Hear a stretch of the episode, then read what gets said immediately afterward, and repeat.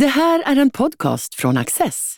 Du hittar fler av våra program på access.se och på Youtube. Mycket nöje! Det fallna imperiet är Martin Krags skildring av Rysslands långa stagnation. Från Sovjetunionens fall in i vår tid får vi blicka in i de många försök att återupprätta det ryska imperiets strålglans och storhet. Rysslands experten Martin Krag samtalar med Adam Sveiman om eran Putin och vad den inneburit för omvärlden. Din bok kan ju ses som en sorts introduktion till vart vi har hamnat idag. Det är krig eh, mellan Ryssland och Ukraina. Det här är på något sätt kulmen på Vladimir Putins långa resa som påbörjades redan kan man säga under 80-talet när han var eh, KGB-agent i Östtyskland. Han såg Sovjet falla, falla ihop. Och din bok tar ju sin början, även om den handlar väldigt mycket om Ryssland under Putin, mm. så är det ju en historia som redan börjar just när Putin är en KGB-agent, när Gorbatjov, som nyligen gick bort, när han försöker rädda Sovjetunionen. Vart börjar Putins resa? Vart börjar Putin-Rysslands resa under 80-talet? Jag tror att man måste söka sig åtminstone till den här tiden för att förstå de processer som har lett oss fram till den våldsamma urladdning där vi nu har hamnat. Um, för att Sovjetunionen var på många sätt och vis Europas sista stora landimperium. Så eh, första världskriget ledde till Österrike-Ungerns fall, det tyska rikets fall, Ottomanska riket, Tsarrysslands. Det ledde till andra världskriget med nya konflikter och efter andra världskriget så hade du avkoloniseringen eh, där de brittiska och franska imperierna föll samman. Men Sovjetunionen och dess satellitstater i Östeuropa, det här bestod till 89-91 och precis som tidigare imperiekollapser så ledde även Sovjetunionens fall till nya konflikter över gränser och territorier. Och vi fick ju också en rad olika gränskonflikter redan för 30 år sedan. Eh, Transnistrien i Moldavien, Abchasien, Sydossetien i Georgien. Men även Ukrainas territorium blev snabbt omstritt. Eh, det fanns flera röster i, den politiska, i de politiska eliterna i Ryssland redan för 30 år sedan som gjorde starka anspråk på Krimhalvön och menade att det här är eh, ryskt och måste så återbli. Så Putin var ju vid den här tidpunkten fullständigt okänd givetvis. Och hans liksom långsamma och fullständigt eh, på många sätt slumpartade väg till makten, det, det, det, det är ju en annan historia. Men vad som har hänt de sista tio åren är ju att Putin har ju lyft upp de här strömningarna som har funnits där i eh, den ryska liksom, eh, politiska diskursen under lång tid.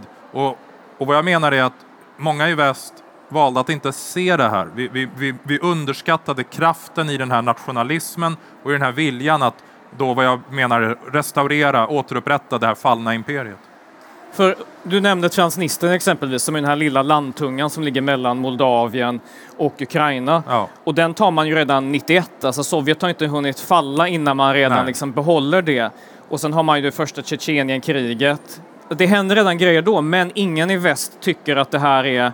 Man ser ju lite grann det här kanske som liksom Rysslands bakgård, det är ingenting att oroa sig över. Och man hoppas ju hela tiden på Jeltsin, att det här ska bli ett demokratiskt land och så. Ja. Varför tror du man invaggas i den här säkerheten trots att det redan då finns tecken på motsatsen? För att den motsatta slutsatsen har väldigt besvärliga implikationer. Vilka då? Nämligen att det är kostsamt att investera i säkerhet. Vi måste, vi, det var ingen som ville höja försvarsanslagen, folk, man ville dra ner på försvars, försvarsanslagen.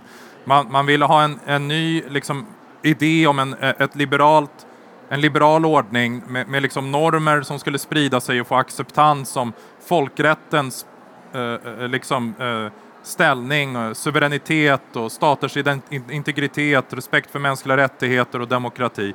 Det här var ju liksom den europeiska säkerhetsordningen. Liksom, och det, det, var ju ett normativt ideal som ju är korrekt och, och som vi bör sträva efter. Eh, men det fanns ett antagande om att de här staterna på sikt kommer röra sig dit av, av liksom egenintresse och som en slags naturkraft som kommer driva dem dit nästan. Och vad vi har sett de sista 10-20 åren är att det här stämmer inte och vi har haft en rad kriser som har visat på det. Eh, med, med, med, kriget när, när Ryssland gick in i Georgien igen 2008 så hade vi finanskrisen som slog in nya kilar i väst. Och eh, sen hade vi eh, Krimannekteringen 2014 och nu eh, Putins eh, fullständigt och vettlösa invasion av hela Ukraina. Eh, men, men allt det här har ju, bottnar ju i Sovjetunionens ofullbordade upplösning egentligen och att de här gränsdragningarna aldrig kunde riktigt uh, få legitimitet. Du nämner uh, ett, ett centralt ögonblick för 2020-talets Ryssland är hur man reagerar på Natos bombningar av, av Serbien under slutet av 90-talet och det här är bara, det är ju verkligen strax innan Putin kommer till makten i Ryssland. Ja från västperspektiv så syntes ju det här som någon sorts intervention för att förhindra att Jugoslavienkriget skulle liksom få en andra andning. Mm. Men eh, från ryskt håll så betraktas det här som en sorts kränkning av i princip Rysslands intressesfär och att om, om väst kan göra så, då kan vi göra vad vi vill. Hur, hur, hur togs det här emot bombningarna av Serbien? Nej, äh, det var ju redan så på 90-talet att det var en rad kriser som ledde till en ömsesidig alienation mellan eh, Ryssland och eh, västländerna. Det var ju Tjetjenienkriget som du nämnde. Eh, det var de här ekonomiska reformerna i Ryssland, privatiseringen, som ju i Ryssland associerades med väst. Att det var väst som hade pådyvlat Ryssland den här krisen. Och, och tvärtom då, i väst så alienerades man av eh, korruptionen och vanstyret i Ryssland. Och sen kom Serbien Eh, 99 där man då för att förhindra ett pågående folkmord gick in och intervenerade. Och, och, det var ju många faktorer som kom att spela in här, psykologiskt och, och, politiskt såklart. Ett, att Ryssland hade ju ändå då betraktat sig som någon typ av, inte allierad, men ändå att man solidariserade sig med den serbiska sidan. Eh, men man var ju också handfallen. Det var ju inte så att de kunde göra någonting åt saken. Eh, NATO-länderna hade ju total dominans på Balkan. Och eh, det, här, det finns en väldigt symbolisk tidpunkt då när den dåvarande premiärministern, och det här är bara några månader innan Putin blir premiärminister, eh, han är då på väg till Washington i sitt regeringsplan, Jevgenij Primakov, och när han får reda på att USA har gått in och börjat bomba serbiska mål utan att ens då ha konsulterat Ryssland, då beslutar han, beordrar han då att vända planet och bara åka tillbaka till Moskva. Där och då upphör ju egentligen dialogen eh, mellan Ryssland och väst. Den här idén om att eh, Ryssland skulle vara en jämbördig partner. Det här, och att de inte är det, ja. visade sig i verkligheten. Det tar ju väldigt hårt på den här självkänslan. Att okej, okay, vi, vi räknas tydligen inte. Och om vi bara är tillräckligt starka militärt och politiskt, då kanske de lyssnar på oss. Och det här är ju Putins refräng. Det, det, är bara om man lyssnar på hans tal, han säger det hela tiden. Lyssnar ni på oss nu? Lyssnar ni på oss nu? Jag bluffar inte, jag tvekar inte och så vidare och så vidare. Det går ju tillbaka till den här känslan av att man har utsatts för de här oförrätterna, att man inte har respekterats helt enkelt som en rättmätig stormakt då, i det här internationella systemet, som i den här självbilden i Moskva är väldigt viktig. För i hela 90-talet så är ju Ryssland lite av ett, av ett ja men det är inte en driftkucku liksom, internationellt. Man ser Jeltsin dansa runt berusad, och det är fylla och det är privatiseringar och landet liksom, det, det är bara det är ett gigantiskt rostbälte. Ja. Eh, tror du man begår ett misstag när man ringaktar den här liksom st stora nationella stoltheten och därmed liksom bygger in den här bitterheten som tycks finnas så, ja men den sitter så djupt inne i det ryska styret under 00-talet? Tror du att man har kunnat agera annorlunda då? För det, du skriver ju en hel del om det här med ja, men just den här stoltheten, den nationella ja. självbilden som är så stark så vi kanske inte förstår den. Nej, men alltså, vad man måste komma ihåg är ju det att när Sovjetunionen faller samman eh, så uppstår ju 15 nya stater. Och Ryssland är den största av de här efterträda staterna. Eh, men för 14 stater så infann, infinner sig känslan av självständighet. Så de baltiska staterna, Ukraina, Armenien, Georgien. Det här är ju länder med liksom en stark nationell självkänsla och en stark vilja att bli självständiga. Men om du satt i Moskva, på KGB eller på generalstaben och så tittar du på din karta den 1 januari 1992. Då kan du konstatera att vi har förlorat halva vårt territorium, vi har förlorat hälften av våra förband, halva vår befolkning, utan att ett enda skott har avlossats. Det här betraktar man ju som en förlust av stormaktsstatus, en förlust av territorium, en förlust av just ställning i världen.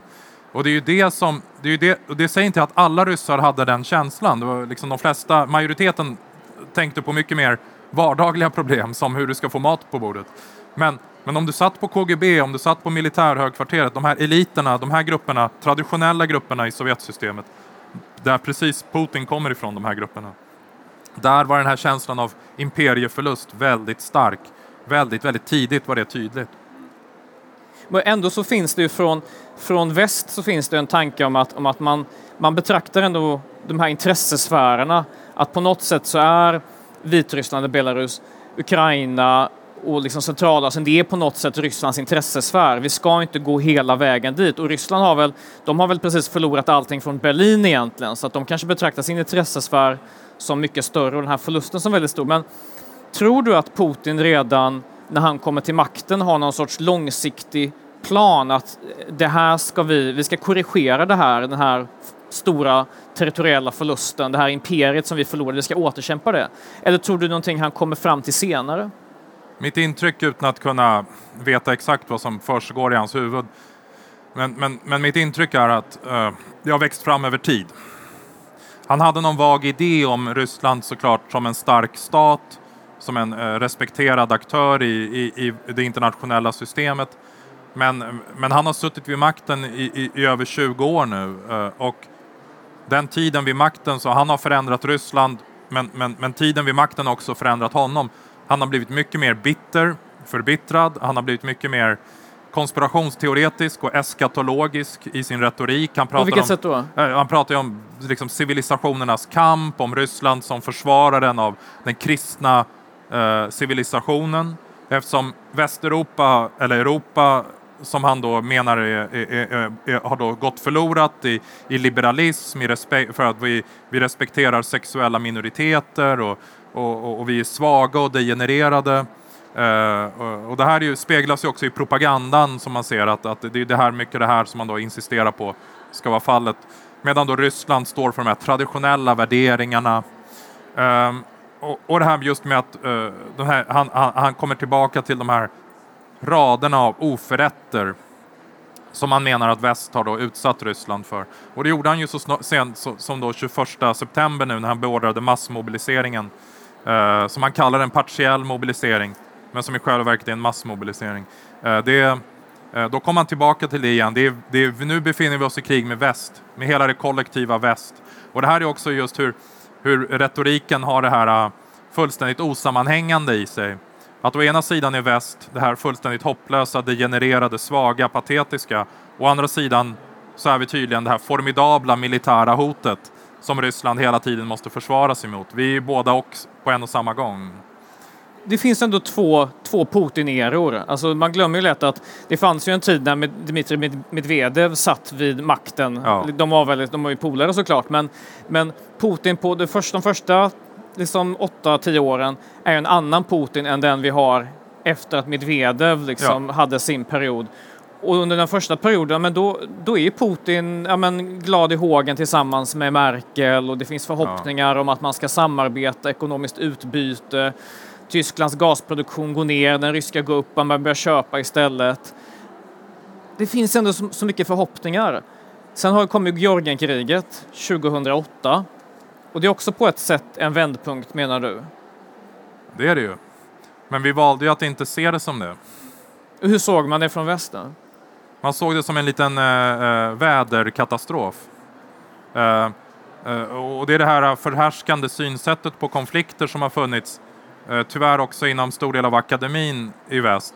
Att en konflikt uppstår för att det är ett missförstånd kring någonting. Och om du bara medlar och, och, och liksom folk slutar skjuta så har du uppnått ett resultat.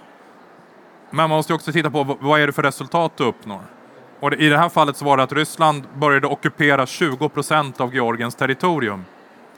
Uh, tänker att liksom vi skulle förlora i Sverige, Skåne och Blekinge. Och, eh, uh, menar, utan att, och, och, och, omvärlden bara rycker på axlarna.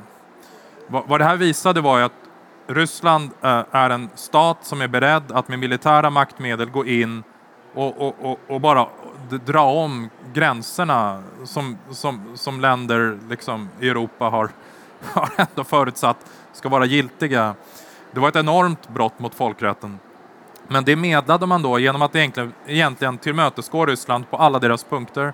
Och inte bara det, Frankrikes dåvarande president Sarkozy, eh, en av hans då S i rockärmen han tog med sig i förhandlingarna var att sälja två enorma uh, uh, uh, hangarfartyg, eh, Mistral-klassfartygen till, till Ryssland. Och det var ju först med Krimannekteringen 2014 som man då pausade det. Och då var Frankrikes regering väldigt ledsen över det. Men de hittade en köpare i Egypten istället för det här fartyget och då tyckte de att det hade löst saken. Då. Men det, det visar att vi, vi, har, vi, vi har inte velat ta det här hotet på allvar och det var först när vi pratar om ett storskaligt landkrig i Europa som den här, det är först då som den här stora vändningen har kommit, det som Eh, eh, Olaf Scholz då i Tyskland kallar den här Zeit, Zeitenwende. Uh, att, att nu, nu ska vi lägga om, nu ska vi inte ha rysk Nu är rysk energi helt plötsligt ett geopolitiskt instrument. Precis som polackerna och balterna och, har sagt i, i 15 års tid, i 30 års tid. Och, och, och, så vidare. Så, men, men egentligen så har vi bara sett kulminationen av en process som har pågått under en lång tid. På ett sätt kan man väl säga att vi har blivit mindre svenska och kanske mer polska. Alltså 2014 så är ja. det fortfarande en diskussion i Sverige om var verkligen det här, det liksom motståndet i Ukraina mot, mot regimen som var väldigt Rys, Rysslands tillvänd, ja. var det verkligen genuint eller var det liksom högerextrema element och så vidare. I baltstaterna och, och Polen och Östeuropa generellt så är man ju väldigt tydligt på så att säga oppositionssidan. I Sverige finns då fortfarande en diskussion som handlar rätt mycket om ska vi verkligen stödja de här elementen eller så här, oppositionen som har ja. högerextrema element i sig. Du för ju den här linjen liksom att man ska vara rätt, liksom, se att det här finns verkligen en, en vilja att närma sig Europa ja. eh, och att det är en stor koalition. Men det har hänt oerhört mycket i många västländer på bara 6, 7, 8 år. Att man har liksom på något sätt närmat sig verklighet och närmat sig Östeuropas syn på det här. Vad tror du om det? Jo, det är fascinerande. Um, det börjar ju egentligen med um, att uh, um, när, när Sovjetunionen faller så det första som händer är ju att vi i väst börjar se på det förflutna med nya perspektiv. För att den paradox med kalla kriget var ju att Sovjetunionens officiella historieskrivning om andra världskriget och vår förståelse i Västeuropa och USA av andra världskriget var väldigt snarlik. Mm. Det var en allians mellan Storbritannien, USA och Sovjetunionen som besegrade Hitler och det var Hitler som hade startat andra världskriget. Och det intressanta med murens fall är att vi får det centraleuropeiska perspektivet och där, därmed lyfts ju Molotov-Ribbentrop-pakten 1939 uh, uh, Eh, eh, upp till och, och blir den här definierande startpunkten istället för andra världskriget i vår ny, liksom en förnyad förståelse av andra världskriget i Europa. Och då är det ju en allians mellan Hitler och Stalin. Och det här är ju intressant för att det är en perspektivförskjutning som var oerhört ovälkommen i, i, i Moskva. Och det här har man ju tryckt tillbaka till eh, i, från ryskt håll på en extremt stark nivå, på den högsta diplomatiska nivån med kommissioner mot historieförfalskning och, och helt plötsligt att man likställer eh, Sovjetunionen med Hitler-Tyskland och så vidare. Så att, eh, men, men det här visar ju att det central och östeuropeiska perspektivet blev mycket synligare och liksom baltiska, polska eh, röster lyftes fram och vi har också haft en rad liksom, uppskattade eh, liksom böcker om den här tiden som har också hjälpt folk att förstå de här perspektiven med Timothy Snyders bok Den blodiga jorden, Anne Applebaums bok om, om Gulag och så vidare och, och, och, och, och kalla kriget eh, som blev liksom bästsäljare. Eh, så så jag, jag, tror att det är viktigt att vara medveten om det, att, att steg för steg har de här perspektiven i Östeuropa blivit mer synliga och nu har vi också sett hur det påverkar äh, äh, Västeuropas förståelse av Ryssland. För att den traditionella tyska synen på Östeuropa, och det går ju tillbaka inte till liksom 30-talet utan det går ju tillbaka mycket längre till Bismarck, det är att vi har Tyskland och så har du Ryssland och mellan de här stora nationerna så finns det massa eh, småfolk. Men de behöver vi inte förhålla oss till. Vi kan ibland eh, eh, eh kolonisera dem lite grann, eh, lämna dem, kriga om dem, eh, samma, så här. Men, men det är Ryssland som är den centrala eh, motvikten.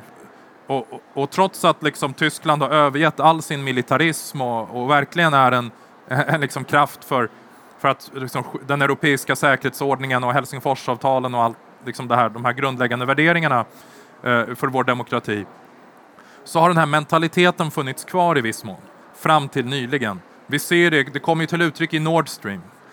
Alltså under lång tid så var man inte villig att lyssna på de här rösterna i Central och Östeuropa som varnade för det beroendeställning som, som det här skulle innebära. Eh, men, men, men nu ser vi att återigen där så förändras perspektivet. Och sen är det två saker till. Polen, som ju förvisso har en oroväckande utveckling vad gäller sin interna demokrati, de rör sig mot 5% av BNP på försvaret, så Polen kommer bli norra Europas tunga säkerhetspolitiska aktör. Det är en helt ny arena som liksom vi kommer se här. Eh, och Polen har tagit emot fyra av fem miljoner ukrainska flyktingar. Eh, det, det, det, saknar också motstycke. Det är inget land som har gjort något liknande eh, i modern tid i Europa. Så, så liksom vår mentala karta av Europa är också på väg att förändras. Och vi, vi, liksom, länder som vi tidigare kanske inte har förhållit oss till, de blir viktigare och viktigare. Och, och, och Polen är kanske det tydligaste exemplet på det. Uh, och vad, vilket land gränsar till Polen? Ja, det är Ukraina. Helt plötsligt så har vi en ny bild av, av liksom var Europas gränser börjar och slutar. Den, den, liksom, den slutar inte vid, vid tyska gränsen till Polen, den, den fortsätter mycket längre. Och du har ytterligare liksom tiotals miljoner människor där som vill vara en del av Europa. Är det vi ser nu i och med kriget och i och med att, att Putin på något sätt har accelererat det som redan började direkt efter Sovjetunionens fall, det vill säga att man bit för bit tar tillbaka delar av det stora gamla imperiet. Är det en ökad desperation vi ser nu? Att man ser på något sätt att tiden håller på att rinna ut för det här landet som ju ekonomiskt är på nivå med Italien, Spanien, men som måste skynda sig för att ta tillbaka imperiet? Eller är det liksom början på, vilket givetvis Kreml vill ge, ge sken av, liksom att det här är ett imperium på uppåtgående? Är det slutet vi ser nu? Eller början på något annat? Alltså, precis när jag började skriva min bok för tre år sedan så, så hade jag klart för mig att Putins mål är att restaurera det fallna imperiet. Inte just Sovjetunionen, men just idén om en rysk stormakt som han menar är det här tusenåriga riket. Han har pratat om det. Det påminner om någon? Ja, jo, jag vet. Putin har en väldigt selektiv förståelse av det förflutna. Uh, och, och någon, någon, borde ha berättat för honom att det finns en annan person som pratade om det tusenåriga riket uh, innan han kom till makten. Uh, men ehm, vad vi vet historiskt är att alla försök att återupprätta fallna imperier är dömda att misslyckas. Mussolinis stora Italien som den här dominanta medelhavsaktören, Hitler med sitt liksom, tyska Lebensraum, eh, det franska, brittiska imperierna efter andra världskriget, Franco, Salazar i Spanien, Portugal. Eh, inga lyckades hålla kvar vid sina kolonier, vid sina imperier. Alla kollapsade obönhörligt med mer eller mindre starka identitetskriser i de forna metropolerna men det är just precis den här obearbetade identitetskrisen som vi ser i Ryssland idag. Men den kommer inte generera något annat resultat än vad alla andra historiska exempel har gjort, nämligen nya konflikter och nya kriser. Men det är ju framförallt Ryssland som kommer gå in i en kris. Det är ju de som har en kris, inte Ukraina, inte väst. Det är ju Ryssland. Och, och det här vet vi inte exakt hur det kommer sluta, vi vet inte när det kommer sluta. Det kan pågå under en lång tid eller en kortare tid. Men eh, att det är dömt att misslyckas, det, det är ju helt uppenbart. Det finns ingen annan utväg. Den här boken skrevs ju innan kriget och den är på något sätt som, ett, som en prolog till det som leder fram till kriget, till en sorts naturlig konklusion nästan. Men, men när du ser på Rysslands inre spänningar nu, eh, när det här spelas in så är det en, en, mobilisering på gång. Vi vet inte vart det landar, hur många, exakt hur många som mobiliseras. Men, men Tror du att i det här fallna imperiet, vilka är de största interna slitningarna? Eller tror du det är en extern kraft som får det här imperiet att helt falla? Det vet vi inte riktigt såklart. Och det finns ju så otroligt många faktorer som kan påverka utvecklingen. Ryssland är ju isolerat eh, på ett sätt som landet egentligen nästan aldrig har varit. Eh, jag brukar jämföra med Krimkriget 1856 det var sista gången alla då, dåvarande stormakter samlade sig för att isolera och straffa Ryssland för att man hade försökt ta Konstantinopel från det Ottomanska riket. Och man förstörde den ryska flottan i Östersjön och Svarta havet. Och Ryssland gick ju då in i en era av liberala reformer. För det var så man försökte hantera den här förödmjukelsen, genom att reformera för att bli starkt. Men så slog pendeln tillbaka och det auktoritära, autokratiska Tsarryssland stärktes och sen kollapsade det i första världskriget. Och så återkom det i en sovjetisk skepnad som sen kollapsade igen 1991.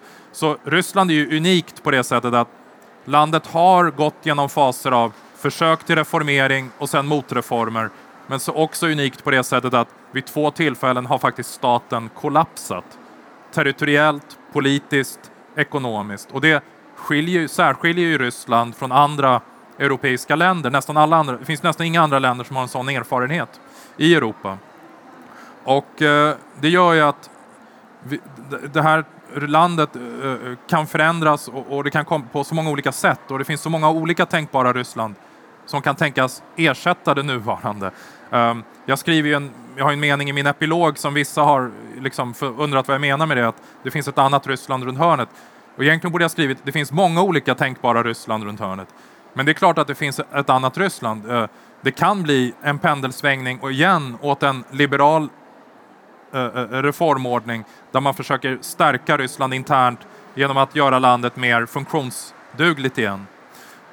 Men det kan ju också få en motreaktion åt det andra hållet och att det här totalitära samhället bara stärks och, och, håller i sig under en lång tid framöver. Med, så länge Putin har militärens, säkerhetstjänstens stöd så består den politiska ordningen.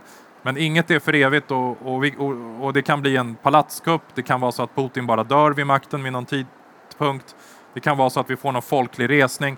Vi har de här regionerna där du har etniska Eh, eh etniskt präglade regioner som är också hårt drabbade av mobiliseringen. Där har oproportionerligt många buryater och tjetjener och dagestanier och tuvaner som har dött i det här kriget för den kristna ryska stormakten.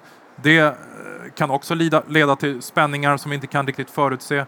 Eh, så historien ger ju liksom inte facit för vad som kommer hända, men det kan ge oss olika bilder av tänkbara händelseförlopp. Och, och, och, det gör ju att det gör ju oss inte lugnare på något sätt för att egentligen så ökar bara paletten av tänkbara katastrofer när man tänker på de här olika utvecklingsvägarna som finns där potentiellt. Men eh, vad vi i väst måste vara beredda på är att det här kan bli en långvarig konflikt. Men vi måste också vara beredda på att den dagen det finns en möjlighet för Ryssland att öppna sig så måste vi finnas där för att stötta upp utvecklingen så att den går i en för oss önskvärd riktning. För att vi har inte råd att ha ett liksom permanent kristillstånd med en kärnvapenmakt av det här slaget precis på vår gräns. Det kommer kosta ännu mycket mer. Martin Krag, tack så mycket för dina insikter. Tack så mycket.